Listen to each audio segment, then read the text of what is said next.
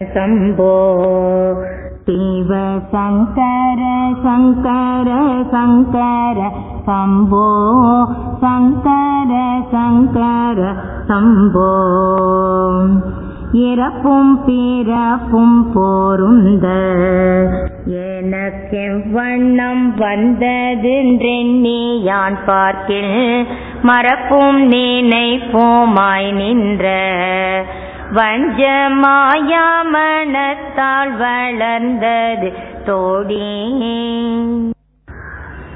சங்கர சங்கர சம்போ சிவ சங்கர சங்கர சங்கர சம்போ சங்கர சங்கர சம்போ. மனத்தே கல்லால் என கன்றோ தெய்வ மௌன குரு ஆகி வந்து கை காட்டி எனதா பணியர மாற்றி. அவன் இன்னருள் வெள்ளத்திருத்தி வைத்தாண்டி. சென்ற வகுப்பில் நாம் பார்த்த பத்தாவது பாடலில்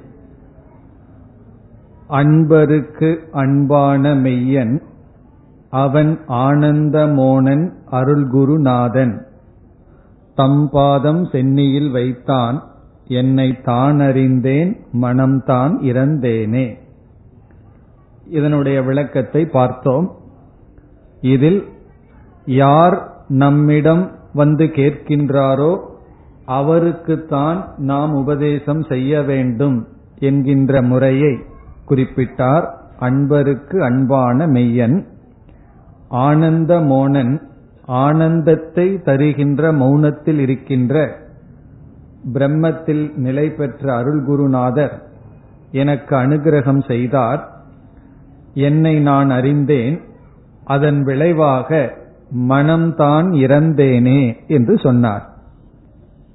நாம் இந்த மனம் இறந்தல் மனமானது இறந்து விடுதல் மனோநாசம் என்றால் என்ன? என்பதை பார்த்தோம். வேதாந்தத்தில் இது ஒரு முக்கியமான கருத்து. மனோநாசம் மனது அற்ற நிலை மனது இறத்தல் என்பதை நாம் சரியாக புரிந்து கொள்ள வேண்டும். நாம் தவறாக எப்படி புரிந்து கொள்வோம் என்றால் மனம் இந்த உலகத்தை பார்க்காமல் எப்பொழுதும் சமாதி என்ற அனுபவத்திலேயே இருத்தல் தான் மனோநாசம். அதுதான் வாழ்க்கையில் லட்சியம் என்று தவறாக புரிந்து கொள்ள வாய்ப்பு இருக்கிறது. ஆனால் அதுவல்ல மனோநாசம் என்றால் பொதுவாக நம்முடைய மனம் நம்மை பந்தப்படுத்தி கொண்டிருக்கின்றது. நம்முடைய மனம் பொதுவாக நமக்குள் விருப்பு வெறுப்பு இவைகளையெல்லாம் கொடுத்து பந்தப்படுத்துகின்றது. அப்படி பந்தப்படுத்துகின்ற தன்மையை மனதிலிருந்து நீக்குதல் அதுதான் மனோநாசம். ஒரு பொருளினுடைய முக்கியமான தன்மையை அந்த பொருளிடமிருந்து நீக்கிவிட்டால் அந்த பொருள் அழிந்து விடுவதாக நாம் சொல்லலாம். அதில் தவறில்லை. ஒரு விதையினுடைய முக்கிய செயல் மரமாக வருதல். அந்த விதையை நாம் வறுத்து விட்டால் அந்த விதை நாசத்தை அடைந்து விட்டது என்று சொல்லலாம். ஆனா அந்த விதை நம்ம பார்க்கின்றோம் எல்லாம் இருக்கு. அதற்குள் இருக்கின்ற அந்த உயிர் சக்தியை எடுத்துவிட்டால் அந்த விதையினுடைய அழிவுக்கு சமம். அதுபோலதான் நம்முடைய மனம் நமக்கு துயரத்தை கொடுத்து கொண்டிருக்கின்றது. அந்த துயரத்தை கொடுக்கின்ற மனதை நாம் நீக்கிவிட்டால் அது மனோநாசம். இது வந்து முக்கியமான கருத்து என்பதால் இந்த வகுப்பிலையும் நாம் ஞாபகப்படுத்தினோம். இனி நாம் அடுத்த பாடலுக்கு செல்லலாம். பதினோராவது பாடல். இறப்பும் பிறப்பும் பொருந்த எனக்கு எவ்வண்ணம் வந்தது என்று எண்ணியான் பார்க்கில் மறப்பும் நினைப்புமாய் நின்ற வஞ்ச மாயா மனத்தால் வளர்ந்தது தோழி. மிக எளிமையான பாடல். இதனுடைய பொருளை நாம் இப்பொழுது பார்க்கலாம். இறப்பும் பிறப்பும் பொருந்த எனக்கு எவ்வண்ணம் வந்தது என்று எண்ணியான் பார்க்கில். எனக்கு பிறப்பு இறப்பு என்று அழைக்கப்படுகின்ற இந்த சம்சாரம். இதத்தான் வேதாந்தத்தில் சம்சாரம் என்று அழைக்கின்றோம். சம்சாரம் என்ற சொல்லுக்கு வேதாந்தத்தில் ஒன்று மனதில் அனுபவிக்கின்ற துயரம் இனி ஒன்று பிறப்பு இறப்பு. நம்ம மனதிற்குள்ள அனுபவிக்கின்ற ஒரு வெறுமை ஒரு நிறைவின்மை அதையே நம்ம சம்சாரம் என்று சொல்கின்றோம். பிறகு நாம் மீண்டும் பிறந்து இறந்து மீண்டும் பிறந்து இறந்து இந்த வாழ்க்கை அதையே நம்ம சம்சாரம் என்று சொல்கின்றோம். இப்ப இந்த முதல் இரண்டு வரியில் சம்சாரம் என்றால் என்ன என்பதை சொல்லி இப்படிப்பட்ட சம்சாரம் எனக்கு எப்படி வந்தது என்று நான் சற்று ஆராய்ந்து பார்த்தேன். சம்சாரம் என்றால் என்ன என்பதை விளக்குகின்றார். இறப்பும் பிறப்பும் பொருந்த. பொருந்த என்றால் இங்கு கூடிய என்று பொருள். பிறப்பும் இறப்புமாகி இருக்கின்ற. பிறப்பிறத்தல் இறத்தல் வேறு சரீரத்தை எடுத்து பிறத்தல் பிறகு இறத்தல் இப்படி இருந்து கொண்டிருக்கின்ற சம்சாரமானது. இப்ப சம்சாரத்தை வர்ணிக்கிறார். பிறப்பும் இறப்பும் கூடியிருக்கின்ற இந்த சம்சாரத்தை இந்த சம்சாரமானது எனக்கு எவ்வண்ணம் வந்தது என்று எண்ணியான் பார்க்கில். இது எனக்கு எப்படி வந்தது என்று நான் சிந்தித்து பார்த்தேன்.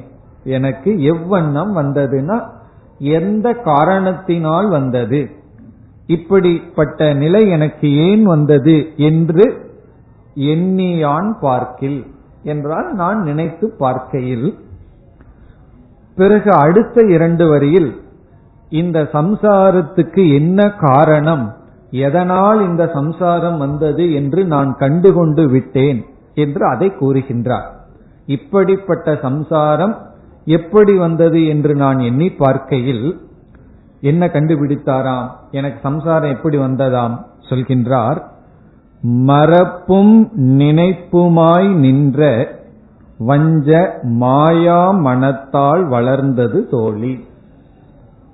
ரொம்ப அழகா தெளிவா சொல்ற மரப்பும் நினைப்புமாய் நின்ற. இந்த இரண்டு சொற்கள் நம்முடைய மனதிற்கு அடைமொழி. இப்படிப்பட்ட மனம் அப்படின்னு சொல்ற. எப்படிப்பட்ட மனம்? மறப்பும் நினைப்புமாய் நின்ற. நினைப்பு அப்படின்னு சொன்னா நம்ம மனதுக்குள்ள நினைச்சு பார்க்கறது. மறப்பும்னா சிலதெல்லாம் மறந்துடுவோம் நம்ம மனதினுடைய சுபாவம் இப்படி. சில சில விஷயங்களை நினைச்சிட்டு இருக்கு சில விஷயங்களை மறந்து விடுகின்றது. இப்படிப்பட்ட தன்மை உடைய நினைக்கின்ற மறக்கின்ற தன்மை உடைய நின்ற என்றால் அப்படிப்பட்ட தன்மை உடைய அது மனதுக்கு ஒரு அடைமொழி. இப்ப சிலதெல்லாம் நம்ம மனசுல நினைச்சு வச்சிருக்கோம். சிலதெல்லாம் மறந்து விடுகின்றது. அப்படி இருக்கின்ற பிறகு மனதிற்கு இனியொரு அடைமொழி கொடுக்கிறார். வஞ்சம். வஞ்சமான. வஞ்சிக்கின்றான் எல்லாம் சொல்லுவோம் அல்லவா? வஞ்சம்னா ஏமாற்றுகின்ற.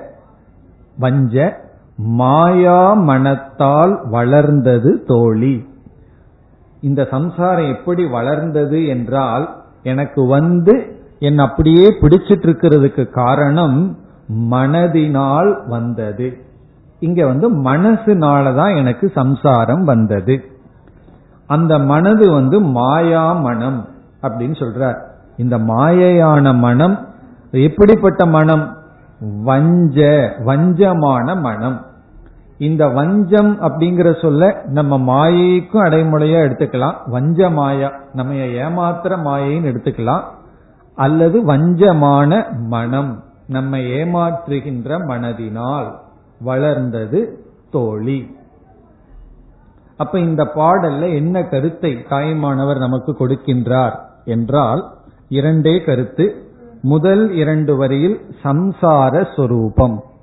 சம்சாரம் என்றால் என்ன? அடுத்த இரண்டு வரியில் சம்சார காரணம். என்னுடைய இந்த சம்சாரத்திற்கு காரணம் என்ன? இந்த ரெண்டு கருத்து தான் இந்த பாடலில் நமக்கு கொடுத்திருக்கின்றார். இப்ப இந்த ரெண்டு கருத்தினுடைய விளக்கத்தை இப்பொழுது பார்க்க ஆரம்பிப்போம். இந்த ரெண்டு சாதாரண கருத்தல்ல. வேதாந்தத்துல ரொம்ப முக்கியமான கருத்து. வேதாந்தத்துல சில கருத்துக்கள் சில டாபிக் இருக்கும் தலைப்பு. அதுதான் ரொம்ப முக்கியமாக விசாரம் செய்யப்படும்.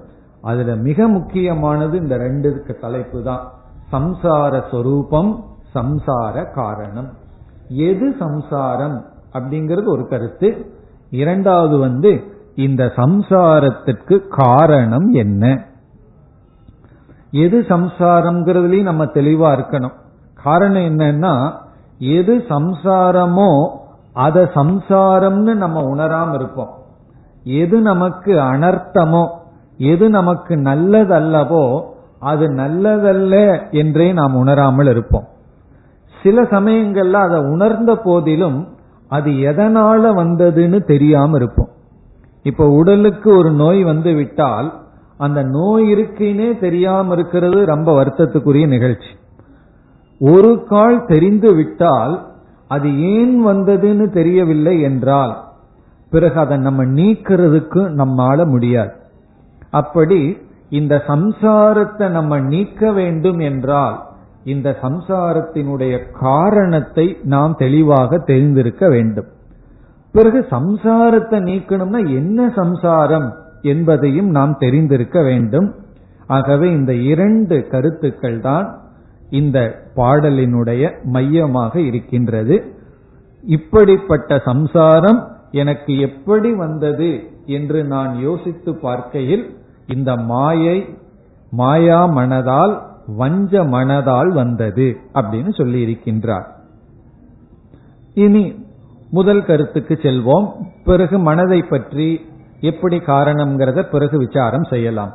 இப்ப முதல் கருத்துக்கு சென்றால் சம்சாரம் என்றால் என்ன? இங்க ரொம்ப தெளிவா சொல்லிவிட்டார் இறப்பும் பிறப்பும் பொருந்த. இறப்புடனும் பிறப்புடனும் இருப்பதுதான் சம்சாரம். எனக்கு எவ்வண்ணம் வந்தது என்று எண்ணியான் பார்க்கில் அப்படிங்கிறது இப்படிப்பட்ட சம்சாரம் எனக்கு எப்படி வந்ததுன்னு நான் யோசிச்சு பார்த்தேன்னு சொல்றார். இப்ப சம்சாரம் என்றால் என்ன? பிருகதாரண்ய உபனிஷத்துன்னு ஒரு அழகான உபனிஷத் அதுல வந்து சம்சாரத்தை ரொம்ப அழகாக வர்ணிக்கின்றது. எப்படி என்றால் சாந்தோக்கிய உபனிஷத்திலையும் இந்த வர்ணனை வருகின்றது. சரீரம் அதுதான் சம்சாரமா? சரீரம் என்றால் ஷரீரத்துடன் கூடியிருத்தல் சம்சாரம். உடலுடன் இருக்கிறது தான் சம்சாரமேவா காரணம் என்ன என்றால் இந்த உடலுடன் நாம் கூடியிருந்தால் பிரியம் அப்பிரியம் என்கின்ற இரண்டு நம்மை தாக்கிக் கொண்டே இருக்கும் என்று உபனிஷத் வர்ணிக்கின்றது. ஷரீரகும் வாவசந்தம் பிரியா பிரியே ஸ்பிருஷதகங்கிறது வாக்கியம். உடலுடன் கூடி இருப்பவனுக்கு பிரியமும் அப்பிரியமும் தாக்கிக் கொண்டே இருக்கின்றது.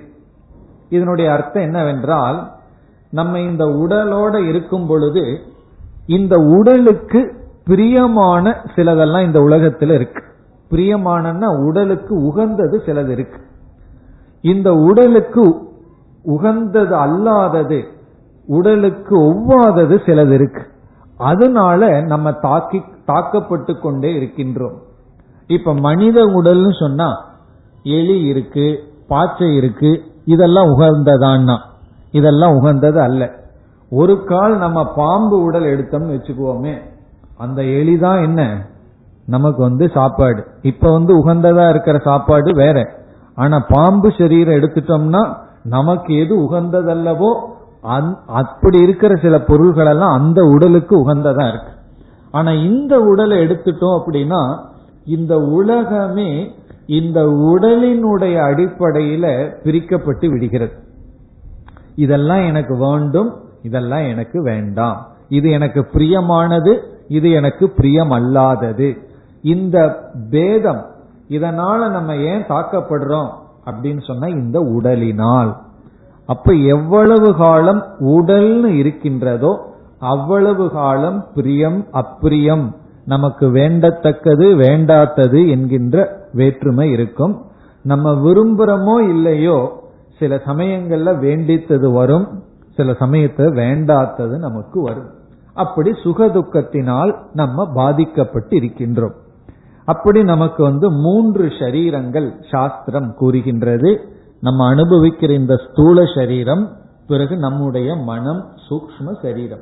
இந்த உடலுக்கு பிரியம் அப்பிரியம் இருக்கு. அதே போல மனசுக்கும் பிரியம் அப்பிரியம் இருக்கு. மனதுக்கு விரும்பத்தக்கது சிலது இருக்கு. மனதிற்கு விரும்பத்தகாதது சிலது இருக்கு.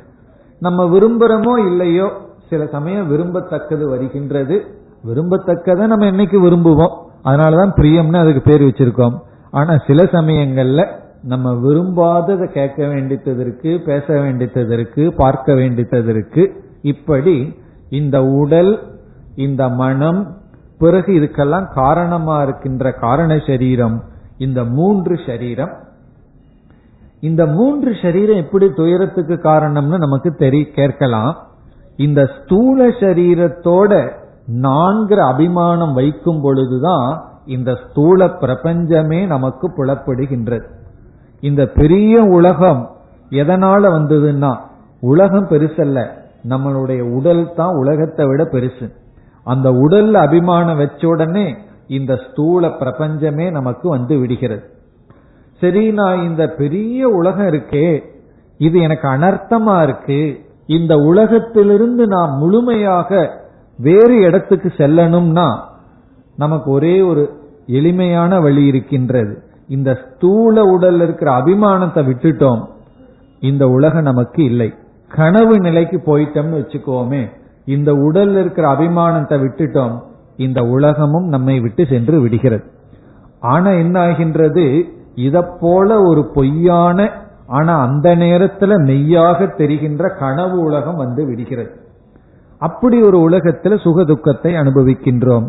எனக்கு அதுவும் வேண்டாம் என்று விரும்பினால் கனவையும் நம்ம விடணும் என்றால் நம்முடைய மனதில் இருக்கிற அபிமானத்தையும் விட்டுட்டோம்னா நம்ம ஆழ்ந்த உறக்கத்துக்கு போகும் பொழுது அறியாமையில மட்டும் இருக்கின்றோம். இந்த கனவு உலகமும் இல்லை அதாவது மானசமான உலகமும் இல்லை ஸ்தூலமான உலகமும் இல்லை. அப்ப இதுல இருந்து என்ன தெரிகிறது? நம்ம சூக்ம சரீரத்தில் அபிமானம் வச்சா சூக்ம உலகம் நமக்கு வந்து விடுகிறது. ஸ்தூல உடல் அபிமானம் வச்சா ஸ்தூல உலகம் வந்து விடுகின்றது. இவைகளெல்லாம் நமக்கு துயரத்தை கொடுத்து கொண்டு இருக்கின்றது. பிறகு என்ன ஆகின்றது மீண்டும் பிறத்தல் மீண்டும் இறத்தல். இதற்கெல்லாம் நம்ம பாவ புண்ணியத்தை எல்லாம் சேர்த்து வச்சு இந்த சம்சாரம் தொடர்கிறது. அப்போ சம்சாரத்தினுடைய சொரூபம் என்ன? என்றால் பிறப்பு இறப்பு சரீர சங்கத்துடன் இருத்தல். இதுதான் சம்சாரம். இப்ப வந்து இங்க தாய்மானவர் என்ன கேட்டார்? இப்படிப்பட்ட சம்சாரம் எனக்கு எப்படி வந்தது? நான் வந்து பிறந்து இறந்து துயரப்பட்டு கொண்டு பிரியம் அப்பிரியம்னு உலகத்தை பிரிச்சு வாழ்ந்து கொண்டிருக்கின்றேனே இது எனக்கு ஏன் வந்தது என்று நான் நினைத்து பார்த்தேன். அப்படியே ஆராய்ச்சி செய்து பார்த்தேன். அப்படி பார்க்கையில் எனக்கு வந்து என்னுடைய மனசுதான் இந்த சம்சாரத்தை கொடுக்கின்றது என்று நான் கண்டுகொண்டேன் அப்படின்னு சொல்லி சொல்கின்றார். பிறகு அதனால என்ன ஆச்சுன்னா அடுத்த பாடல சொல்லுவார். பிறகு என்னுடைய குரு என்ன செய்து எனக்கு சம்சாரத்தை எப்படி நீக்கினாருங்கிறத பிறகு சொல்ல போகின்றார். இனி நம்ம இரண்டாவது கருத்துக்கு வருகின்றோம். இப்ப முதல் கருத்தை இதோட நம்ம முடிச்சுக்கலாம். முதல் கருத்து வந்து சம்சார சொரூபம். சம்சார சொரூபம்ங்கிறது உடலோட அபிமானம் வச்சு உலகங்கள் இருக்கின்ற சுகதுக்கங்களை எல்லாம் அனுபவித்து பிறத்தல் இறத்தல் இப்படிப்பட்ட வாழ்க்கை. இனி அடுத்த கருத்துக்கு வந்தா இப்படிப்பட்ட சம்சாரம் எனக்கு வருவதற்கு என்ன காரணம்? இந்த துயரத்தை நான் அடைந்ததற்கு என்ன காரணம்? இந்த உடலை நான் அடைந்து இப்படி சம்சாரம் வளர்ந்திருப்பதற்கு என்ன காரணம்? அத வந்து இங்க ரொம்ப அழகா சொன்னார். மனதினால் அப்படின்னு சொன்னார். இந்த மனதிற்கு ஒரு அடைமொழி கொடுத்தார் வஞ்ச மாயா மனதினால். பொதுவா நம்ம யாரைய வஞ்சிக்கின்றார்கள்னு சொல்லுவோம். நம்ம மற்றவங்க யாராவது ஏமாத்திட்டா அவர்கள் மீது நமக்கு கோபம் வந்துடும் உன்னை நான் நம்பினேன் நீ என்னை ஏமாற்றி விட்டாய். ஒரு பிசினஸ்ல போறோம் அல்லது உறவினர்கள்ல சிலர் சில வார்த்தைகளை எல்லாம் நம்ம கிட்ட சொல்லி அதற்கு எதிர்மாறாக நடந்து இந்த உலகத்தின் மீதுதான் நாம் வந்து வஞ்சனையெல்லாம் சுமர்த்தி இருக்கின்றோம். நீ என்ன ஏமாத்திருக்கேன் அவன் என்ன ஏமாத்திருக்கேன் அதனால அவங்கிட்ட பேச மாட்டேன் இவங்கிட்ட பேச மாட்டேன். ஏன்னா உலகத்தான் நம்ம ஏமாற்றி கொண்டிருக்கிறதுன்னு நினைச்சிட்டு இருக்கோம். ஒரு அனுபவத்தில் அது உண்மையாக தெரிந்தாலும் நம்மை உண்மையில் ஏமாற்றி கொண்டிருப்பவர்கள் யார்? இங்க தாய்மானவர் சொல்றார் நம்முடைய மனசுதான். உன்னுடைய மனதுதான் உன்னை ஏமாற்றி கொண்டு இருக்கின்றது அதனாலதான் கீதையில பகவான் சொன்னார் மனதுதான் உன்னுடைய நண்பன் உன்னுடைய மனதுதான் உன்னுடைய பகைவன். நம்ம வந்து எங்கேயோ நண்பன் பகைவன் நினைச்சிட்டு இருக்கோம். பந்து பந்து உனக்கு வந்து நண்பனா இருக்கிறது உன்னுடைய மனசுதான் உனக்கு பகைவனா இருக்கிறது உன்னுடைய மனசுதான். அப்ப அடுத்த கேள்வி வருது எப்படிப்பட்ட மனது எனக்கு பகைவன்? எப்படிப்பட்ட மனது எனக்கு நண்பன் சொன்னா நம்மைய வஞ்சிக்காத மனம் நம்மைய ஏமாற்றாத மனம் நமக்கு நண்பன் நம்மையே ஏமாற்றி கொண்டிருக்கின்ற மனம் நமக்கு பகைவன். இந்த மனது நம்மைய ஏமாற்றுவதன் மூலம் தன்னையும் ஏமாற்றிக் கொள்கின்றது. அப்படி இந்த மனது பிறகு மாயா மனதினால் மாயைன்னு ஒரு வார்த்தையை சொன்னார். இந்த மாயைங்கிறதுக்கு ரெண்டு அர்த்தம் இருக்கு. ஒரு அர்த்தம் வந்து வேதாந்த சாஸ்திரத்துல பிரம்மத்தை சார்ந்திருக்கின்ற மாயா அப்படின்னு ஒரு தத்துவம். அந்த அர்த்தத்தை நம்ம இங்க எடுத்துட்டோம் அப்படின்னா மாயைங்கிற இடத்துல மாயையிலிருந்து தோன்றியன்னு பொருள் எடுத்துக்கணும். மாயையிலிருந்து உருவான இந்த மனதினால். மாயா மனம்னா மாயா காரியமான மனம் அர்த்தம். காரணம் என்னன்னா மாயையிலிருந்து தான் பஞ்சபூதங்கள் தோன்றின. பஞ்சபூதங்கள்ல இருந்து தான் மனது உடல் உலகமெல்லாம் தோன்றின. இப்போ மாயா மனம் அப்படிங்கிறதுக்கு இறைவனை சார்ந்திருக்கின்ற இந்த உலகத்துக்கெல்லாம் காரணமா இருக்கிற மாயைய பொருளா எடுத்துட்டோம்னா மாயையிலிருந்து தோன்றிய மனம்னு பொருள் கொள்ள வேண்டும். ஆனா நம்ம அவ்வளவு கஷ்டப்பட்டு இங்க பொருள் கொள்ள வேண்டிய அவசியம் இல்லை. வேறொரு பொருளும் மாயா என்ற சொல்லுக்கு இருக்கு. அது என்னவென்றால் சில பேர் இந்த இந்திரஜாலம்னு சொல்லி சில மாயா காரியம் மேஜிக் செய்வார்கள். நம்ம எல்லாம் பார்த்திருக்கலாம். இந்த இந்திரஜாலம்னு சொல்லி சிலதெல்லாம் நம்ம கண்ணு முன்னாடி சில மேஜிக் பண்ணுவார்கள்.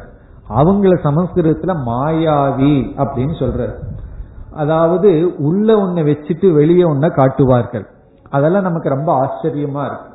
நம்ம சாதாரணமா பார்க்க முடியாததை அவர்கள் செய்து காட்டுவார்கள். ஆனா அது உண்மை அல்ல. அப்படியெல்லாம் உண்மையா இருக்க முடியாது. ஒரு சிறிய கிளாஸ் எடுத்துட்டு ஒரு குடம் தண்ணி அதுல இருந்து ஊத்துவார்கள். இதெல்லாம் நம்ம பார்க்கலாம்.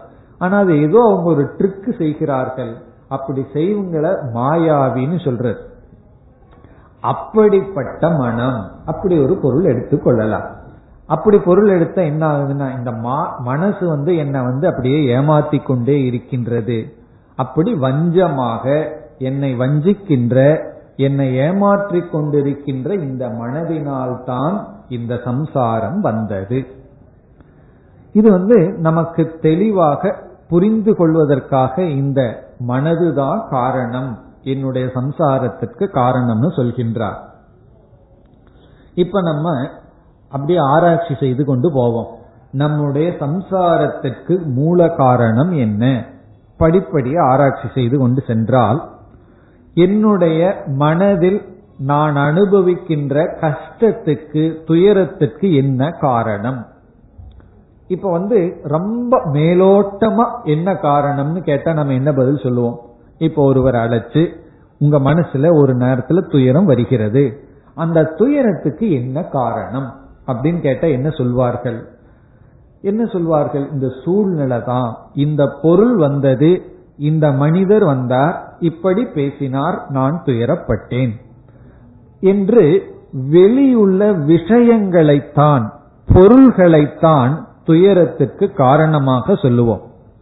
அப்போ அதை நம்ம என்ன சொல்றோம்? அது வந்து முதல் காரணம். கிராஸ் ரீசன் கேதுன்னு சொல்றது. கிராஸ்னா ரொம்ப மேலோட்டமா பார்க்கையில நமக்கு அதுதான் காரணமா தெரியும். பிறகு நம்ம வந்து அதுக்கு சில தர்க்க ரீதியாகவும் சொல்லுவோம். இந்த பொருள் வர்றதுக்கு முன்னாடி எனக்கு துயரம் இல்லை. இந்த பொருள் வந்தவுடனே எனக்கு துயரம் வந்தது. ஆகவே இந்த பொருள் தான் துயரத்துக்கு காரணம்னு சுலபமா சொல்லி விடலாம். இப்போ ஒருவர் நமக்கு ரொம்ப பிடிக்காதவர் நமக்கு ஆகாதவர். அவர் வீட்டுக்கு வந்தார். வந்த உடனே என்னாச்சு? நம்ம வீ- நம்ம பிபி எல்லாம் கொஞ்சம் ஏறியாச்சு. காரணம் என்ன? அவர் வந்த ஏதாவது தேவையில்லாத நாலு வார்த்தையை சொல்லிட்டு ரகலை பண்ணிட்டு போவார். அப்ப நம்ம என்ன முடிவு பண்றோம்? அவர்தான் என்னுடைய துயரத்திற்கு காரணம். அல்லது ஒரு பொருள் நான் விரும்பி வைத்துக் கொண்டிருந்தேன் அந்த பொருள் நாசமாயிடுது. யாராவது எடுத்து விட்டு சென்று விட்டார்கள். அல்லது ஒரு நான் விரும்பின பொருள் எனக்கு கிடைக்கல. இப்படிப்பட்ட ஏதாவது ஒரு விஷயத்தை தான் துயரத்துக்கு காரணம்னு சொல்லுவோம். அதை நம்ம வந்து முதல்ல ஏற்றுக்கொள்கிறோம். இனிமேல் நம்ம அப்படியே படிப்படியா போக போறோம். கடைசி அப்படியே டீப்பா கிணத்துக்குள்ள போறது போல இப்ப மேல இருந்து அப்படியே உள்ள போய் போய் கண்டுபிடிக்க போறோம். இனி அடுத்தது அடுத்தபடி என்ன சொல்லலாம்? பொருள் வந்து துயரத்துக்கு காரணம்னு நீங்க சொல்றதை விட அந்த பொருளோட நீங்க சம்பந்தம் வச்சதுனாலதான் துயரத்துக்கு காரணம்னு சொல்லலாமா? இப்போ ஒருவர் வர்றார். அவர்கிட்டயே துயரம்ங்கிறது கிடையாது. எந்த பொருளுக்குமே துயரம்னு பேர் கிடையாது. அதே போல எந்த பொருளுக்குமே சுகம்னு பேர் கிடையாது. கடை- கடையில போய் கொஞ்சம் இன்பம் கொடுங்கன்னு சொல்லி வாங்கிட்டு வர முடியாது. சுகம் வந்து கால் கிலோ கொடுங்கன்னு வாங்க முடியாது. அப்படி அதே போல துக்கம் கொடுங்க கால் கிலோ. அதை வாங்கிட்டு போய் பக்கத்து வீட்டுல போடுறேன் அப்படின்னு சொல்லி எல்லாம் பண்ண முடியாது. அப்படி எந்த பொருளுக்குமே சுகம் துக்கம்னு கிடையாது. பிறகு அதோட சம்பந்தம் வைக்கும் பொழுதுதான் அதோட நம்ம உ- இணக்கம் வைக்கும் பொழுதுதான் சு- துயரமோ அல்லது சுகமோ ஏற்படுகிறது. அப்ப என்ன சொல்லலாம்? என்னுடைய துயரத்திற்கு காரணம் பொருள்னு சொல்றதை விட அந்த பொருளோடு நான் வைக்கின்ற சம்பந்தம். அது நமக்கு இப்பொழுது புரிகின்றதல்லவா? இப்ப சம்சாரத்துக்கு காரணம் என்ன? என்னுடைய துயரத்துக்கு காரணம் சம்பந்தம். சம்பந்தம் தான் அந்த பொருளோடு நான் வைக்கின்ற சம்பந்தம். இது வந்து ரெண்டாவது படி. ரெண்டாவது படி வரைக்கும் கொஞ்சம் சுலபம். ரெண்டு மூணு படி வரைக்கும் புரியும். அதுக்கு மேல அப்படியே புரியணும். இப்ப முதல் படி வந்து எல்லாத்துக்கும் விளங்குற படி. விஷயம் துயரத்துக்கு காரணம். இரண்டாவது அந்த விஷயத்துல நான் வச்சிருக்கிற சம்பந்தம். சப்போஸ் அந்த விஷயம் இருந்தும் எனக்கு அதோட இணக்கம் ஏற்படவில்லை என்றால் எனக்கு அந்த பொருள்னால ஒரு துயரமும் கிடையாது. இனி மூணாவது படிக்கு போவோம். அந்த சம்பந்தம் ஏன் வந்தது? அந்த பொருளோடு நான் இணக்கம் வைக்க காரணம் என்ன? என்று வரும் பொழுதுதான் நம்ம மூணாவது படியில பதில் சொல்றோம். என்னுடைய மனம் என்னுடைய சரீரம். இப்ப இந்த இடத்த தான் மனம் அல்லது சரீரம் அப்படின்னு சொல்றோம். இந்த சரீரம் உடல் அல்லது மனம் நம்ம கிட்ட இருக்கிறதுனாலதான் சம்பந்தத்தையே நம்ம வைக்கிறோம். அந்த உடல் நம்ம கிட்ட இல்ல மனம் நம்ம கிட்ட அந்த நேரத்துல இல்லைன்னா சம்பந்தமே நடக்காது. நமக்கு யார் துயரத்தை கொடுக்கறாங்களோ அவங்க வீட்டுக்கு வரும்போது நம்ம தூங்கிட்டு இருக்கோம்னு வச்சுக்கோமே நம்மளும் இருக்கோம். அங்க சம்பந்தத்துக்கு வழியே கிடையாது. ஏன்னா நம்ம அங்க இல்லை. சம்பந்தம் வைக்கிற ஆள் அங்க கிடையாது. அப்படி இந்த மனதுதான் சம்பந்தத்திற்கு காரணம். ஒரு பொருளோடு துயரத்தை கொடுக்கிற பொருளோடு இணக்கம் வைக்க காரணம் நம்முடைய மனம். சரி நீ அடுத்த கேள்வி. இப்ப மனம்ங்கிறது மூணாவது ஸ்டேஜுக்கு வந்திருக்கோம். இப்ப நம்ம எங்க போயிட்டு இருக்கோம் நம்முடைய துயரத்திற்கு மூல காரணம் என்னன்னு தேடப்பட்டு இருக்கோம் அதுக்கு வந்து இப்பொழுது மனம்ங்கிற லெவல் வரைக்கும் வந்திருக்கோம். இனி அடுத்தது இந்த மனம் துயரத்துக்கு காரணம் என்றால் எல்லா நேரத்திலையும் இந்த மனம் என்ன பண்ணணும்? துயரத்தை கொடுத்துட்டே இருக்கணும். இப்ப வந்து நெருப்பு வந்து உஷ்ணமான சுடுகின்ற சுவாவம்னு சொன்னா நீங்க காலையில நெருப்ப தொட்டாலும் சுடும் சாயந்தரம் தொட்டாலும் சுடும் நடு இரவுல தொட்டாலும் சுடும். இல்ல நீங்க இமயமலைக்கு எடுத்துட்டு போய் பனியெல்லாம் இருக்கிற இடத்துல நெருப்ப தொட்டாலும் அது சுடும் வேற நாட்டிலையும் சுடும் எல்லா மனிதர்களுக்கும் அது சுடும். அப்படி ஒரு பொருள் நமக்கு துயரத்தை கொடுக்கிற தன்மை உடையதா இருந்தா அது எல்லா நேரத்திலையும் துயரத்தை கொடுக்கணும். ஆனா நம்முடைய மனம் அப்படி இல்லை. சில சமயங்கள்ல மனசு மகிழ்ச்சியை வேற கொடுக்குது. எல்லா நேரத்திலையும் துயரத்தை கொடுப்பதில்லை. இப்போ ஒருவரிடத்துல நம்ம வந்து ஒரு நேரத்துல துயரத்தை அனுபவிக்கிறோம். அடுத்த நேரத்துல அவரிடத்திலேயே மகிழ்ச்சியை அனுபவிக்கிறோம். இப்ப நம்ம குழந்தைகள் இருக்கு. அந்த குழந்தைகளிடத்துல ஒரு நேரத்துல நமக்கு துயரம் இருக்கு. அவர்கள் படிக்கல சொன்ன பேச்சு கேட்கலங்கும் போது மற்ற நேரத்துல அதே பொருளிடமிருந்து மகிழ்ச்சியை வேற அனுபவிக்கின்றோம். அப்படித்தான் சில பொருள்களிடத்துல சில காலத்துலதான் துக்கம் சில காலத்துல துக்கம் இல்லை. இதுக்கெல்லாம் என்ன காரணம் என்றால் வெறும் மனது மட்டும் துயரத்துக்கு காரணம்னு சொல்லிவிட முடியாது. அப்படி சொல்லிவிட்ட எத்தனையோ பிரச்சனை எல்லாம் வந்துடும் ஞானிகளுக்கும் ஞானத்தை அடைஞ்சதுக்கு அப்புறம் மனசு இருக்கு. ஆனா அவங்க துயரமா இல்லையே. மன நிறைவோடு தான் இருக்கிறார்கள். அப்போ மனது மட்டும் துயரத்துக்கு காரணம்னு சொல்ல முடியாது. இந்த துயரத்துக்கு காரணம் மனதிற்குள் இருக்கின்ற காம குரோத லோபம் இப்படிப்பட்ட உணர்வுகள். இந்த மனசுக்குள் இருக்கிற ஆசை மனசுக்குள் இருக்கிற பயம் மனசுக்குள் இருக்கிற பொறாமை இவைகள் தான் நமக்கு துயரத்தை கொடுக்கு. இவைகள் இல்லாத மனம் சிந்திச்சு பார்த்தீங்கன்னு சொன்னா அதுக்கு நம் அந்த மனம் நமக்கு வந்து ஒரு நகை போல ஆபரணத்தை போல. எப்படிப்பட்ட மனம்னா ஆசை இல்லாத கோபம் இல்லாத பொறாமை இல்லாத இப்படிப்பட்ட மனம் நமக்கு வந்து ஒரு பழுவா இருக்க பொறாமை இப்படிப்பட்ட மனதுதான் நமக்கு துயரத்தை கொடுக்கின்றது. அப்ப இங்க தாய்மானவர் வந்து வஞ்ச மாயா மனத்தால் வளர்ந்தது அப்படின்னு சொல்லும் பொழுது எப்படிப்பட்ட மனசை சொல்றார்? இப்படிப்பட்ட மனதை சொல்கின்றார். அதாவது ஆசைப்படுகின்ற பொறாமைப்படுகின்ற கோபப்படுகின்ற இப்படிப்பட்ட மனதுதான் நமக்கு துயரத்தை கொடுக்கின்றது. இப்ப இந்த இடத்தை தான் பொதுவா சொல்லுவார்கள். துயரத்துக்கு காரணம்னு சொன்னா இந்த நிலையைத்தான் சொல்வார்கள். இப்ப நம்ம எங்க இருக்கோம்? நான்காவது நிலையில் இருக்கோம். இப்ப முதல் நிலையில என்ன சொன்னோம்? என்னுடைய துயரத்துக்கு பொருள் காரணம்னு சொல்லிட்டு இருந்தோம். அது ரொம்ப மேலோட்டமா பார்த்தா சொல்ற உண்மை. பிறகு அடுத்த உண்மையை கண்டுபிடிச்சா அது உண்மை அல்ல. அடுத்த உண்மைன்னு சொல்லும் போதே முன்ன சொன்னது உண்மையெல்லாம் ஆயாச்சு. அதை விட கொஞ்சம் டீப்பா உள்ள போனோம்னா அதோட வைக்கிற இணக்கம்னு சொன்னோம். மூன்றாவதாக அந்த இணக்கம் வைக்கிற கருவியா இருக்கிற மனம்னு சொன்னோம். நான்காவதாக மனதையும் விட்டுட்டு காம குரோதாதிகள் அப்படின்னு சொல்றோம். அதுதான் இப்ப கடைசியா சொன்னது. அதுவும் மனசுக்குள்ளதான் இருக்கு. மனதுக்குள்ள இருக்கிற ஆசை இவைகள் எல்லாம் இனி அடுத்த கேள்வி ஏன் இந்த மனசுக்கு இந்த ஆசை வந்தது? ஏன் இந்த மனசுக்கு குரோதம் வந்தது? ஏன் இந்த மனதிற்கு வந்து வெறுப்பு வந்தது? என்று கேட்டால் இப்படிப்பட்ட உணர்வுகள் எல்லாம் வந்துதானே என்னை துயரப்படுத்துகின்றது? இதற்கு என்ன அடிப்படை காரணம்?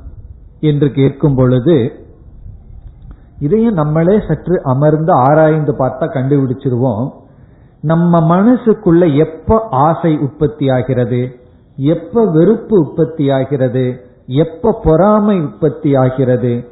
என்று எப்பொழுது பயம் உற்பத்தி ஆகிறது என்றெல்லாம் பார்த்தா எப்பொழுது நம்முடைய மனதில் ஒரு அபூர்ணத்துவம் நிறைவின்மை ஏற்படுகிறதோ அந்த நிறைவின்மையினுடைய வெளிப்பாடுதான் இவைகளெல்லாம். ஆசை ஆசையிலிருந்து மற்றது அப்படியே கன்வெர்ட் ஆயிரும். கோபமா மாறும் பயமா மாறும் பிறகு பொறாமையா மாறும். இவைகளெல்லாம் என்ன? அப்படின்னா ஆசையிலிருந்து வருகின்ற வெளிப்பாடுகள். இந்த ஆசைக்கே காரணம் வந்து அபூர்ணத்துவம் மனதில் இருக்கின்ற வெற்றிடம் மனதில் இருக்கின்ற நிறைவின்மை அல்லது ஆங்கிலத்தில் இன்பினிட்னு ஒன்னு சொல்றது. இன்பினிட்னா பூர்ணம் டோட்டல் அர்த்தம். ஃபைனைட் அப்படின்னு சொன்னா இன்பினிட் அல்லாதது. நிறைவற்ற தன்மை. நிறையாத தன்மை. இப்ப நிறையாத தன்மைங்கிறது அஞ்சாவது படி. இந்த இது எதுக்கு காரணம்? விருப்பு வெறுப்பு கோபம் இவைகளினுடைய உற்பத்தி ஸ்தானம் வந்து நிறைவற்ற தன்மை. இப்போ எந்த நேரத்துல மனசு நிறைஞ்சிருக்கோ அந்த நேரத்துல நமக்கு ஆசை வராது. இல்லையே நிறைஞ்சிருக்கும் போது ஆசை வந்ததுன்னா ஒரு மனசு நிறைஞ்சிருக்கும் போது ஒரு ஆசை வந்ததுன்னு சொன்னா அந்த ஆசை நம்ம துயரப்படுத்தாது. அந்த ஆசை சந்தோஷத்தை கொடுக்கும். அந்த காலத்துல எல்லாம் சில சினிமாவில் பார்க்கலாம். ராஜாவுக்கு ஒரு நல்ல நியூஸ் கிடைச்சிருக்கும். உடனே ஒரு மாலையை கழட்டி அந்த நியூஸ சொன்னவங்களுக்கு கொடுப்பார். இது என்னன்னா மன நிறைவிலிருந்து வெளிப்பட்டு அவர் அப்படி ஒரு கிஃப்ட கொடுப்பார். இப்போ அப்படி கொடுக்கிறது துயரமான சந்தோஷத்தில் அதை செய்கின்றார். அப்படி மன நிறைவிலிருந்து ஒரு ஆசைன்னு தோன்றுச்சுன்னா அது வந்து அந்த ஆசை நம்ம பந்தப்படுத்துற ஆசை அல்ல. இப்ப எந்த ஆசைகளெல்லாம் நம்ம பந்தப்படுத்துதோ அது மன நிறைவின்மையிலிருந்து தோன்றி உள்ளது இதுவரைக்கும் நம்ம நம்ம அனுபவ ரீதியாவே சிந்திச்சிட்டு போனாவே கண்டுபிடிச்சிடலாம். இதுவரைக்கும் நம்ம கண்டுபிடிக்கிறது நம்முடைய அறிவு திறன். நம்மளாக சிந்திச்சு சிந்திச்சு வெளி உலகத்தை குறை சொல்லாம நீ ஒரு பொருள் வந்து எனக்கு துயரத்துக்கு காரணம் அல்ல உன்னோட எனக்கு சம்பந்தம் வந்ததே. உன்னோட நான் பழக வேண்டியது பேச வேண்டியது வந்தது. அதுதான் காரணம். சில பேர் தலையெழுத்தேன்னு தலையில் அடிச்சுக்குவார்கள். அதுதான் காரணம்னு. சில பேர் காரணம் என்னன்னு சொன்னா சனி பகவான் அப்படின்னு சொல்லி ரொம்ப தூரத்துல காரணத்தை போட்டுருவார்கள் இவருடைய தலைவலிக்கு காரணம் என்னன்னு சொன்னா எங்கேயோ செவ்வாய் கிரகம் இருந்துதான். அதுதான் காரணம் என்று விதவிதமா காரணம் காட்டிட்டு இருக்கோம். பக்கத்தில் இருக்கிற லோக்கல் இருக்கிற பொருளை விட்டுட்டு ரொம்ப தூரத்தில் இருக்கிற பொருளை எல்லாம் காரணமாக காட்டி கொண்டிருக்கிறார்கள். அவங்களுக்கு அப்படி காரணமா தெரியுது. அதையெல்லாம் விட்டுட்டு பிறகு நம்ம மனசுக்கு வந்தோம். பிறகு என்ன சொன்னா மனசும் காரணம் அல்ல அதுல இருக்கிற ஆசை ஆசா பிசாசை துரத்தின்னு சொல்லியிருக்காரு அல்லவா? அதுல இருக்கிற அந்த ஆசா பிசாசு தான் காரணம். பிசாசு போல் இருக்கிற ஆசை தான் காரணம்னு பார்த்தோம். பிறகு ஆசை மேலேயும் ஏன் பழிய போடணும்? மனதில் இருக்கின்ற அபூர்ணத்துவம்னு சொன்னோம். இனி அடுத்த படிக்கு வர்றோம். ஏன் இந்த அபூர்ணத்துவம் வந்தது? அப்படின்னு சொன்னா இதற்கு மேல நம்ம முழுமையா சாஸ்திரத்துக்கிட்ட இருந்து தான் அறிவை அடையணும். இது வரைக்கும் ஏதோ நம்ம கிட்ட இருக்கிற அறிவை வச்சுட்டு போனோம். சாஸ்திரம் என்ன சொல்லுது? இந்த மனம் இருக்கல்லவா அது உண்மையிலேயே நீ அல்ல. உனக்கு அல்லாத ஒன்றை நீ உன் மீது ஏற்று வைத்து ஏற்று வைத்துள்ளாய். இதற்கு பேர் அத்தியாசம் அப்படின்னு சொல்ற இந்த அபூர்ணத்துவத்துக்கு காரணம் அத்தியாசம். இந்த அத்தியாசம்ங்கிறத நம்ம ஒரு உதாரணம் சொன்னா நமக்கு புரிஞ்சிடும் கயிறு இருக்கு. அந்த கயிற்றுல அறி நம்ம வந்து பாம்பை பார்க்கிறோம். அப்படி பாம்பை பார்க்கறதுக்கு பேரு அத்தியாசம். பாம்பை ஏற்றி வைத்தல். இப்ப பாம்பை ஏற்றி வச்சுட்டோம் அப்படின்னா உடனே என்ன வரும்? பயம்தான் வரும். அப்படி மனசுக்குள்ள ஏன் பயம் வருதுன்னா அந்த மனம் வந்து ஏற்றி வைக்கப்பட்டுள்ளதனால். அப்ப மனதினுடைய தன்மைகள் எல்லாம் என்னுடைய தன்மைகள் ஆகிவிட்டது. நாம் அங்க ஒரு பொருளை பார்க்கிறோம் அதுல இல்லாத பொருள் அங்க ஏற்றி வச்சிட்டோம். இப்ப என்னையே நான் பார்க்கும் பொழுது என்ன நான் ஆத்மாவா பார்த்தேன்னு வச்சுக்குவோமே அங்க வெறும் ஆனந்தம் தான் இருக்கும். அங்க அறிவு தான் இருக்கும். சத்து இருத்தல் சச்சிதானந்த சொரூபந்தான் இருக்கும். அப்ப சச்சிதானந்த சொரூபமாக ஆத்மாவாக என்ன நான் பார்க்காம நான் என்ன பண்ணிட்டேன்னா அப்படி நான் பார்க்காம எனக்கு அல்லாத மனதை நான் என்று பார்க்க ஆரம்பித்து விட்டேன். இந்த இடத்துலதான் சாஸ்திரமே ஆரம்பிக்குது. இப்ப சாஸ்திரம் நமக்கு உள்ள போகணும்னா இந்த அஞ்சாவது படி வரைக்கும் நம்ம வந்திருக்கணும். நம்ம வந்து முதல் படி நம்ம பார்த்தோமே அதுக்கும் கீழ்ப்படியில் இருந்தோம் வச்சுக்குவோமே என்ன பண்ணிட்டு இருப்போம்? கீழ் அதுக்கும் கீழ்ப்படி என்னன்னா சூரிய பகவான் சந்திர பகவான் எல்லாம் குறை சொல்லிட்டு இருந்தோம்னா அப்ப நம்ம எங்க இங்க வர்றது? இப்ப இங்க வர்றோம் அப்படின்னா என் மனதில் இருக்கிற அபூர்ணத்துவம் தான் காரணம் என்னுடைய துயரத்திற்கு. அதற்கு ஏன் காரணம்னா இந்த மனதை நானாக பார்த்தல். இந்த மனதை வந்து நான் நினைச்சிட்டேன். நான் வேடிக்கை பார்க்கிற ஒரு பொருளாக பார்க்கவில்லை. நம்ம எத்தனையோ பொருளை வேடிக்கை பார்க்கிறோம். கூவம் நதி கரையில உட்கார்ந்து இருக்கோம்னு வச்சுக்குவோமே. அங்கெல்லாம் போய் ரொம்ப நேரம் உட்கார முடியாது. அப்படியே உட்கார்ந்தாலும் அதுல எத்தனையோ பொருள்கள் சில பிணங்கள் மிதந்து போலாம். அல்லது எத்தனையோ பொருள்கள் போகுது. நம்ம கரையோரத்தில் உட்கார்ந்து இருக்கோம் நம்ம எப்படி இருக்கோம்? அவைகளையெல்லாம் பார்ப்பவன். அந்த நதி ஓட்டத்தை பார்த்துட்டு இருக்கோம். அதே போல மனதினுடைய ஓட்டத்தை நான் பார்ப்பவனா அல்ல. மனதினோடு ஓடிக்கொண்டிருப்பவனாக நான் இருக்கேன். அந்த கூவ நதியிலேயே விழுந்துட்டா எப்படி இருக்கும்? அது போலதான் மனதினுடைய ஓட்டத்தை பார்க்கிறதுக்கு பதுவா அந்த மனதுல விழுந்துட்டோம். அந்த நதியில விழுந்தா என்ன ஆகும்னா நதியில் இருக்கிற எல்லாம் நம்ம மேல ஒட்டிக்கும். அப்படி மனதில் இருக்கின்ற ஓட்டத்தை பார்க்கிறதுக்கு பதுவா மனது ஓட்டமாக நாம் ஓடிக்கொண்டிருக்கின்றோம். அப்ப மனதினுடைய தன்மைகள் எல்லாம் நமக்கு வந்தாச்சு. அதுதான் அபூர்ணத்துவம். அதை தொடர்ந்து ஆசை அதை தொடர்ந்து நமக்கு சம்பந்தம் அதை தொடர்ந்து நமக்கு பொருள்கள் அதை தொடர்ந்து சம்சாரம். இப்படி வந்திருக்கு. இப்ப நம்ம ஆறாவது எங்க இருக்கோம்? அத்தியாசம் இருக்கோம். இனி ஒரு கேள்வி இருக்கு. சரி ஏன் தான் இதை நான் பண்ணினேன்? ஏன் போய் பார்க்க கூடாது இந்த மனசை? நான் நினைக்க கூடாத மனசை நான் ஏன்னு நான் நினைத்தேன். இப்ப நம்ம கேட்கிற கேள்வி அத்தியாசத்துக்கு காரணம் என்ன? நான் ஏன் அத்தியாசம் செய்வேன்? அதுக்கு என்ன பதில் சொல்றது என்றால் அதற்கு ஒரு பதில் இருக்கின்றது. அது அஜானம் அறியாமை. இந்த அறியாமையினாலதான் நான் அத்தியாசம் செய்தேன். கயிற்ற நான் ஏன் பாம்பா பார்த்தேன்னா என்ன பதில் சொல்றது? அறியாமை. ஒன்றுமே நீ அறி முழுமையான அறியாமையான அதுவும் இல்லை. கயிறே தெரியலனா அங்க பாம்பை பார்த்திருக்க மாட்டோம். அறகுறை ஞானம்.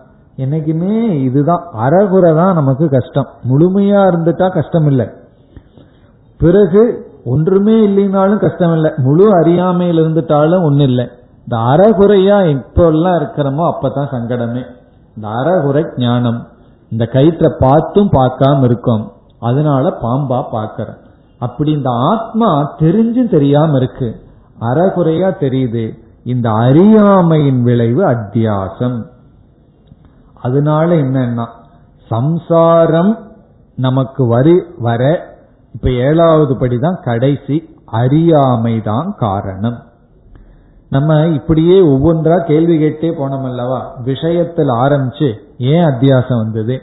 அப்ப அறியாமை கிட்ட வந்த உடனே அதே கேள்வியை கேட்கணுமல்ல இந்த அறியாமை ஏன் வந்தது? அது எப்பொழுது வந்தது? எங்கிருந்து வந்தது? அப்படி ஒரு கேள்வி கேட்கும் பொழுது சாஸ்திரம் அந்த இடத்துல நமக்கு ஒரு முற்றுப்புள்ளி வைக்குது. எப்படின்னு சொன்னா இந்த அறியாமை அனாதி. இதுக்கு வந்து எப்ப வந்தது? எங்கிருந்து வந்தது? ஏன் வந்ததுங்கிற கேள்விக்கு பதில் இல்லை. அப்ப ஏழாவது ஸ்டெப்புக்கு மேல எங்காவது போலாமான்னா அதற்கு மேல போக முடியாது. இந்த அறியாமை வந்துள்ளது. நீ இனிமேல் இந்த அறியாமையை பற்றி ஆராய்ச்சி பண்ணிட்டு இருக்கிறத காட்டிலும் இதை நீக்கிறதுக்கான உபாயத்துல ஈடுபடு அப்படின்னு சாஸ்திரம் சொல்கிறது. ராமகிருஷ்ண பரமஹம்சர் சொல்லுவார் தெரியுமா ஒரு உதாரணம். ஒருத்தன் காட்டுக்கு போனானா அங்க வந்து தோட்டத்துக்கு போய் விதவிதமான பழங்கள் இருந்துதான். ஆராய்ச்சி பண்ணிட்டு இருந்தானா எப்ப வந்தது இந்த பழம்? இது எவ்வளவு இருக்குன்னு இனி ஒருத்தன் என்ன பண்ணானா எடுத்து அதை சாப்பிட்டு சந்தோஷமா இருந்தானா.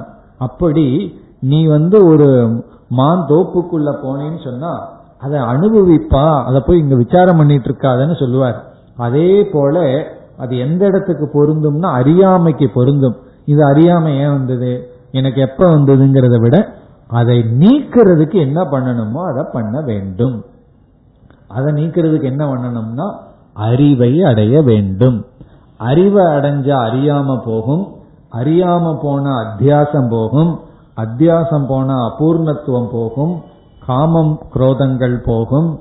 பிறகு இந்த மனம் நாசத்திற்கு சமம். பிறகு சம்பந்தம் வந்து இருந்து இல்லாததா இருக்கும். பிறகு எந்த குறையும் இல்லை. முழு மன நிறைவு. அப்படி இங்க வந்து என்ன சொன்னார்? இறப்பும் பிறப்பும் கூடிய இந்த சம்சாரம் எப்படி வந்தது என்று எண்ணி பார்க்கையில் இந்த மாயை மனதினால் வளர்ந்ததுன்னு சொன்னார். இங்க தாய்மானவர் வந்து ரொம்ப அழகா போட்டிருக்கார். மாயா மனது காரணம்னு சொல்லல. மாயா மனது வளர்த்தியது சம்சாரத்தை. இப்ப காரணம் என்ன? அஜானம் அறியாமை தான் மூல காரணம். அந்த அறியாமை மூல காரணமா இருந்து இந்த மனசு வந்து சம்சாரத்தை வளர்த்தி கொண்டே இருக்கின்றது. என்ன இந்த பொதுவா சம்சார காரணம் சொன்னா இந்த ஏழுல எங்க வேணாலும் ஆரம்பிக்கலாம். ஆனா உண்மை என்னன்னா அறியாமை தான். அதற்கு முன்னாடி இருக்கிற அத்தியாசம் இப்படியே நம்ம போவோம். ஆனா இந்த இடத்துல மனதை நமக்கு சொன்னார். ஏன்னா அந்த மனதுல தான் அந்த காரணத்தை நன்கு நம்ம அனுபவிக்கின்றோம். இந்த மனது தான் சம்சாரத்தை வளர்க்கின்றது. இப்ப இவ்விதம் இப்ப இந்த பாடலில் இந்த இரண்டு கருத்தை ஆசிரியர் கூறினார். இந்த இரண்டு கருத்து என்ன? எது சம்சாரம் சம்சார காரணம் என்ன?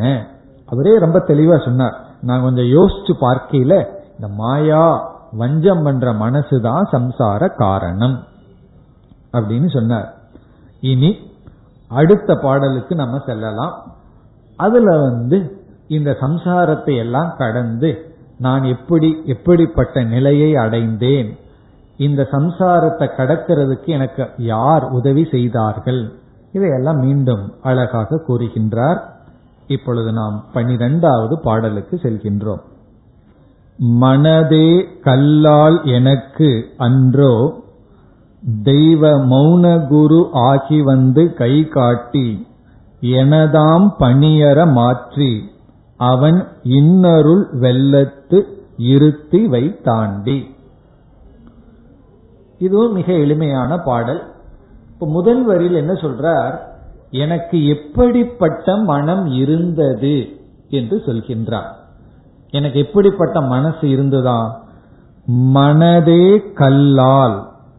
அப்படின்னு சொன்னா எனக்கு கல் போன்ற பாறை போன்ற மனது இருந்தது.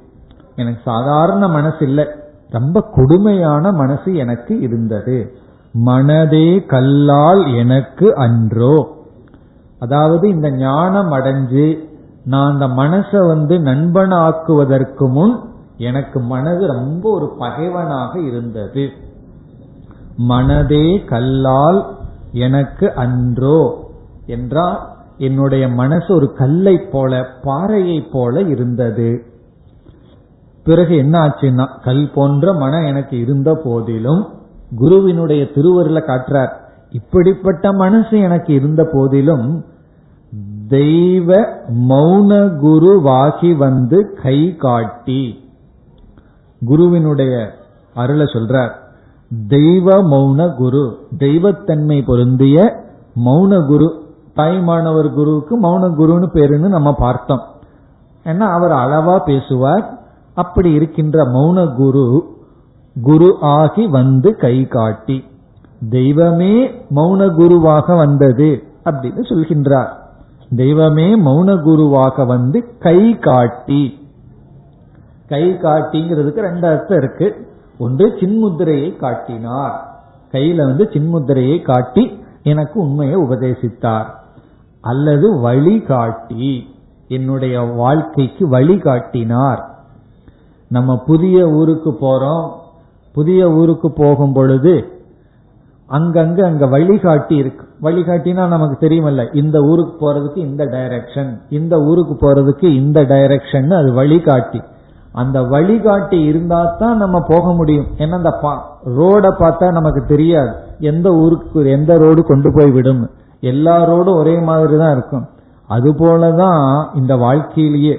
பாதை போனா நமக்கு தெரியாது. எங்க கொண்டு போய் விடும்னு சொல்லி. அப்ப அந்த குரு தான் இருந்து வழிகாட்டணும். நீ இது வழியா போனா இங்க போய் சேருவாய். இது வழியா போனா இந்த இடத்துக்கு நீ போவாய் அப்படின்னு சொல்லி சிரேயஸ் எது? பிரேயஸ் எதுன்னு வழிகாட்டணும். அப்படி வழிகாட்டி. பிறகு என்ன பண்ணாராம்? அவர் வழிகாட்டினார். குரு காட்டுறது காட்டிட்டு இருப்பார் இவர் என்ன செய்யணுமா? எனதாம் பணியற மாற்றி. எனதாம் பணியற மாற்றி அப்படின்னு சொன்னா என்னுடைய கடமைகள் என்னுடைய பாதைகளை எல்லாம் இவர் மாற்றி விட்டார் என்னுடைய பணிகளை எல்லாம் மாற்றி விட்டார் நான் எதோ கடமைன்னு நினைச்சிட்டு எதோ பண்ணிட்டு இருந்தேன் இப்ப இதுதான் கடமைன்னு என்னுடைய வாழ்க்கையையே மாற்றி விட்டார் இவர் கை காட்டினது எப்படி இருந்ததுன்னா என்னுடைய முழு வாழ்க்கையே மாறிவிட்டது. எனதாம் பணியற மாற்றி அவன் அந்த குருவானவர் இன்னருள் வெள்ளத்து இருத்தி வை தாண்டி இன்னருள் என்றால் இனிய அருள் வெள்ளம் என்றால் மோட்சம் இங்க. இறைவனுடைய அருள் வெள்ளம். வெள்ளம் சொன்னா என்ன? தண்ணீர். அருள்ல இருத்தி வைத்தாண்டினா மூழ்க வைத்தார். இறைவனுடைய அருளுக்குள் என்னை மூழ்க வைத்தார். ரொம்ப எளிமையான கருத்து. இங்க நான்கு கருத்தை சொல்லி இருக்கார் ஒவ்வொரு வரியிலையும் ஒவ்வொரு கருத்து. இப்ப சென்ற பாடல்ல ரெண்டு கருத்தை சொன்னார். இந்த பாடல்ல நான்கு கருத்து. முதல் கருத்து வந்து எப்படிப்பட்ட மனம் எனக்கு இருந்தது? இல்ல கவனமா புரிஞ்சுக்கணும் இருந்தது. பாஸ்டன்ஸ் இப்ப வந்து அவருக்கு இருக்கிற மனம் வேறு. எப்படிப்பட்ட மனதுடன் நான் இருந்தேன்? முதல் கருத்து. இரண்டாவது கருத்து குரு என்ன செய்தார்? மூன்றாவது கருத்து என்னுடைய வாழ்க்கை எப்படி அமைந்தது? நான்காவது கருத்து இப்பொழுது நான் எப்படி இருக்கின்றேன்? இனி ஒவ்வொரு கருத்தா மீண்டும் வருவோம். இப்ப முதல் கருத்துக்கு போவோம். மனத்தே கல்லால் எனக்கு அன்றோ. அப்படின்னு சொன்னா எனக்கு கல்ல போல மனசு இருந்தது. பாறைய போல மனம் இருந்தது. அதனால என்னன்னா யாரெல்லாம் என்னிடத்துல வருகிறார்களோ அவர்கள் என்ன ஆவார்கள்? அடிபட்டு தான் போவார்கள். பாறைய போல மனசு இருந்ததுன்னு வச்சுக்கோமே. என் பேச்சு எப்படி இருக்கும்? சொல் எப்படி இருக்கும்? யாரெல்லாம் என்னிடம் இணக்கம் வைக்கிறாங்களோ அவங்க கஷ்டப்பட்டு தான் போவாங்க. சில பேர் அப்படி இருப்பார்கள். அவரிடம் போய் அஞ்சு நிமிஷம் பேசிட்டு வந்தோம்னா நம்ம மனதுக்கு ஏதாவது விதத்துல ஹர்ட் ஆயிருக்கும் ஏதாவது விதத்துல பாதிப்பு ஏற்பட்டிருக்கும். ஏன்னா பாறையை போல. அவ்வளவு தூரம் இன்சென்சிட்டிவா நான் இருந்திருக்கேன்னு அர்த்தம். ஒரு மென்மை இல்லாத மனதுடன் நான் இருந்தேன். அப்படி ஒரு அறிவில்லாமல் அன்பில்லாமல் அப்படிப்பட்ட கல் மனதுடன் நான் இருந்தேன். நம்ம அதுதானே சொல்லுவோம். உனக்கு என்ன ஒரு கல் மனசா இருக்கு அப்படின்னு சொல்லி. ஒரு அன்பில்லை கருணை இல்லை அப்படிப்பட்ட மனதுடன் நான் இருந்தேன். ஏன்னா போன பாடல்ல சொன்னாரு இந்த மனசு தானே எனக்கு துயரத்துக்கு காரணம்னார் அல்லவா? அப்ப எப்படிப்பட்ட மனம் இங்க வர்ணிக்கிறார். ஆசை கோபம் பொறாமை இப்படிப்பட்ட மனதுடன் நான் இருந்தேன். சரி தெய்வ மௌன குரு ஆகி வந்து கை காட்டி. இப்படி இருக்கிறவர் வந்து எனக்கு வந்து குருவானவர் வந்து கை காட்டினார். கை காட்டினார்னு சொன்னா வாழ வேண்டிய முறையை வகுத்து கொடுத்தார். இப்படித்தான் நீ வாழ வேண்டும் என்று கை காட்டினார். வழி காட்டினார் அர்த்தம். கை காட்டின்னு சொன்னா நீ எந்த வழியில் போக வேண்டும் எந்த பாதையில் போக வேண்டும் என்று குருவானவர் எனக்கு வழி காட்டினார். குருவினுடைய பங்கு இவ்வளவுதான்.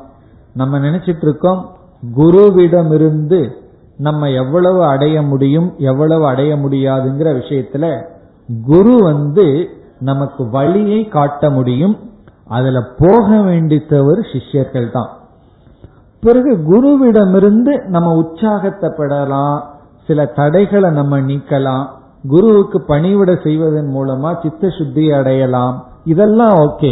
ஆனா அடைய வேண்டித்தது செய்ய வேண்டித்தது யாருன்னா? சிஷ்யர் தான் வெறும் குரு மட்டும் ஒருவருக்கு மோட்சத்தை கொடுக்க முடியாது. ஒரு குருவுக்கு வந்து இந்த சிஷ்யனுக்கு மோட்சத்தை கொடுக்கலாம் இந்த சிஷ்யனுக்கு மோட்சத்தை கொடுக்க வேண்டாம் அப்படிங்கிற விருப்பு வெறுப்பெல்லாம் இல்லை. அவருக்கு தெரியும் நான் யாருக்கு மோட்சத்தை கொடுக்க முடியாது அல்லது மோட்சத்தை அடைபவர்களுக்கு தடையும் செய்ய முடியாதுன்னு அவருக்கு தெரியும். காரணம் என்ன என்றால் குரு வந்து ஒருவருக்கு கை காட்டத்தான் முடியும். கை காட்டினா வழி காட்டி. முதல்ல தர்ம வழியை காட்டுவார் பிறகு ஞான வழியை காட்டுவார். தர்ம பாதையை காட்டுவார் பிறகு ஞானத்தை காட்டுவார். இதெல்லாம் குரு உபதேசம் செய்து இந்த வழி அப்படிங்கிறது எப்படின்னு சொன்னா நம்ம வந்து ரொம்ப தூரத்துக்கு போறோம். அவ்வப்பொழுது வழிகாட்டணும் வழிகாட்டுறதுக்கு நமக்கு கை காட்டி வேணும். ஒரே ஒன்றை மட்டும் பார்த்துட்டா போக முடியாது. ஏன்னா பல நெளிவு சுழிவுகள் எல்லாம் இருக்கும். அப்ப அவ்வப்பொழுது குருவினுடைய துணை தேவைப்படுகிறது. ஏன்னா கொஞ்ச தூரம் போன உடனே மறுபடியும் ஒரு நாலு பாதை வரும். எதுல போகணும்னு வழிகாட்டிட்டார். அதுல போன உடனே மறுபடியும் நாலு பாதைகள் பிரிஞ்சு நிற்கும். அப்போ ஒவ்வொரு ஸ்டேஜிலையும் நமக்கு எப்படி வழிகாட்டி தேவைப்படுதோ கடைசி இலக்க அடையிற வரைக்கும் அதே போல ஒரு சிஷ்யன் ஒரு சாதனை பண்ணிட்டு இருப்பான். அந்த நேரத்துல எப்படி சாதனை பண்ணணும் என்ன பண்ணணும்னு தெளிவா இருக்கும். பிறகு அதை முடிச்சதுக்கு அப்புறம் மீண்டும் அவனுக்கு தெரியாது. நான் அடுத்த சாதனை என்ன பண்ணணும்? அடுத்தது எப்படி நான் சிந்திக்கணும்? அடுத்தது என்னை எப்படி நான் பொருத்தி கொள்ள வேண்டும்? அப்ப மீண்டும் அவர் வழிகாட்டுவார். அப்படி அவ்வப்பொழுது குருவானவர் எனக்கு வழியை காட்டி. பிறகு என்ன ஆச்சுங்கிறது அடுத்த பகுதி வந்தோம்னா எனதாம் பணியற மாற்றி. எனதாம் பணியற மாற்றி என்றால் என்னுடைய பழைய கடமைகள் லட்சியங்கள் இவைகளையெல்லாம் மாற்றி விட்டார் நான் முன்ன எதை எதையோ லட்சியமா நினைச்சிட்டு இருந்தேன். சில பேர் பணம் தான் லட்சியம் பதவி தான் லட்சியம் சில இவ்வுலக போகங்கள் தான் லட்சியம் நினைச்சிட்டு இருப்பார்கள். அதற்கு தகுந்த பணியில் ஈடுபட்டு கொண்டிருப்பார்கள். அதையெல்லாம் மாற்றி விட்டார் என்னுடைய வாழ்க்கையினுடைய இலக்கையே மாற்றி விட்டார் அதாவது காமிய கர்மத்திலிருந்து நிஷ்காமிய கர்மமா மாற்றினார். பிறகு வந்து உபாசனையிலிருந்து சிரவணத்திற்கு கொண்டு வந்தார். நான் ஏதோ ஜபம் பண்ணிட்டு இருந்திருப்பேன் தான தியானம் பண்ணிட்டு இருப்பேன். எதை தியானம் பண்ணணும் எதை அறியணும் என்று என்னுடைய வாழ்க்கையையே மாற்றி விட்டார் வாழ்க்கையில செய்கின்ற சாதனைகளை எல்லாம் மாற்றி விட்டார் அதுதான் எனதாம் பணியற மாற்றி. பிறகு இதுல இனி ஒன்னு இருக்கு. குரு எந்த வழிய காட்டினாரோ அந்த பாதையில் என்னை செலுத்த வைத்தார். அந்த பாதையில என்னை என்ன செய்ய வைத்தார்? அதில் நான் பயணம் செய்ய உதவி செய்தார். இதெல்லாம் ரொம்ப முக்கியமா சொல்லுவார்கள். இந்த பாதை வந்து இது வந்து ரொம்ப ரேரான பாதை. ஒருவர் வந்து ரொம்ப அழகா சொல்லியிருக்கார். உங்களுடைய வாழ்க்கையில இவ்வளவு ஒரு மாற்றம் வந்ததற்கு காரணம் என்ன? என்று ஒரு அறிஞரிடம் கேட்டதற்கு அவர் என்ன பதில் சொன்னாரா நான் வந்து வாழ்க்கை பயணத்துல போகும் பொழுது எனக்கு முன்னாடி இரண்டு பாதைகள் இருந்தன. அதுல வந்து ஒரு பாதை அதிக மக்கள் சென்றும் வந்து கொண்டும் இருந்த பாதை இனி ஒரு பாதை ரொம்ப ரேர் அதிக மக்கள் செல்லாத தனிமையான பாதை ரொம்ப குறைவான மக்கள் செல்கின்ற பாதை பிறகு என்னுடைய வாழ்க்கை ரொம்ப குறைவானது. ஒரு பாதையில போயிட்டு திரும்பி வந்து இனியொரு பாதையில போக முடியாது. டெஸ்ட் எல்லாம் பண்ண முடியாது. ஏன்னா நேரம் ரொம்ப குறைஞ்சு ஆயுள் ரொம்ப குறைவானது. ஒரு பாதையில போயிட்டு திரும்பி வந்து இனியொரு பாதையில போக முடியாது. அப்ப நான் வந்து மிக குறைவானவர்கள் பயணம் செய்கின்ற பாதையை நான் தேர்ந்தெடுத்தேன். அதுதான் என்னுடைய வாழ்க்கையில் இவ்வளவு வேறுபாடுன்னு சொல்றார் அதாவது the road less travelled I have chosen சொல்றார் குறைவான மக்கள் பயணம் செய்கின்ற பாதையை நான் தேர்ந்தெடுத்தேன்னு சொல்றார் அதைத்தான் இங்க சொல்றார் எனதாம் பணியற மாற்றி.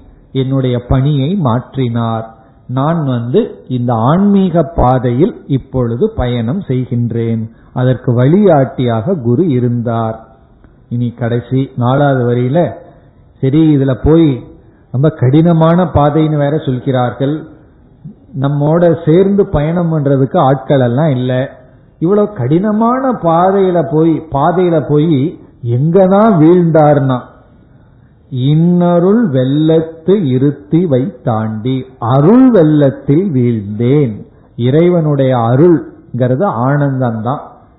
மன நிறைவு தான் அப்படி இந்த பாதையில் சென்று இறைவனுடைய அருள் வெள்ளத்துக்குள் இன்னருள் என்றால் இனிய ஆனந்தத்தை கொடுக்கின்ற அருள் வெள்ளம் என்றால் அருளில் இருத்தி வைத்தாண்டின்னு சொன்னா அதுல போய் என்னை நிறுத்தினான். இது வந்து எப்பொழுதுமே ஓடிக்கொண்டே இருக்கிறதல்ல. எங்காவது போய் ஒரு பயணம் முடிய வேண்டும் அல்லவா அது எங்க முடிஞ்சதுன்னா இறைவனுடைய அருளில் முடிந்தது.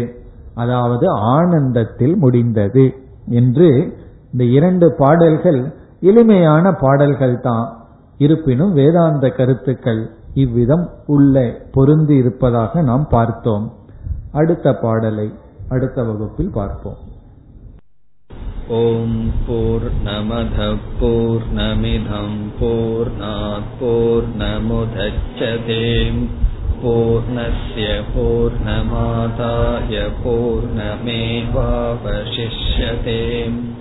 ॐ शान्ति शान्ति शान्तिः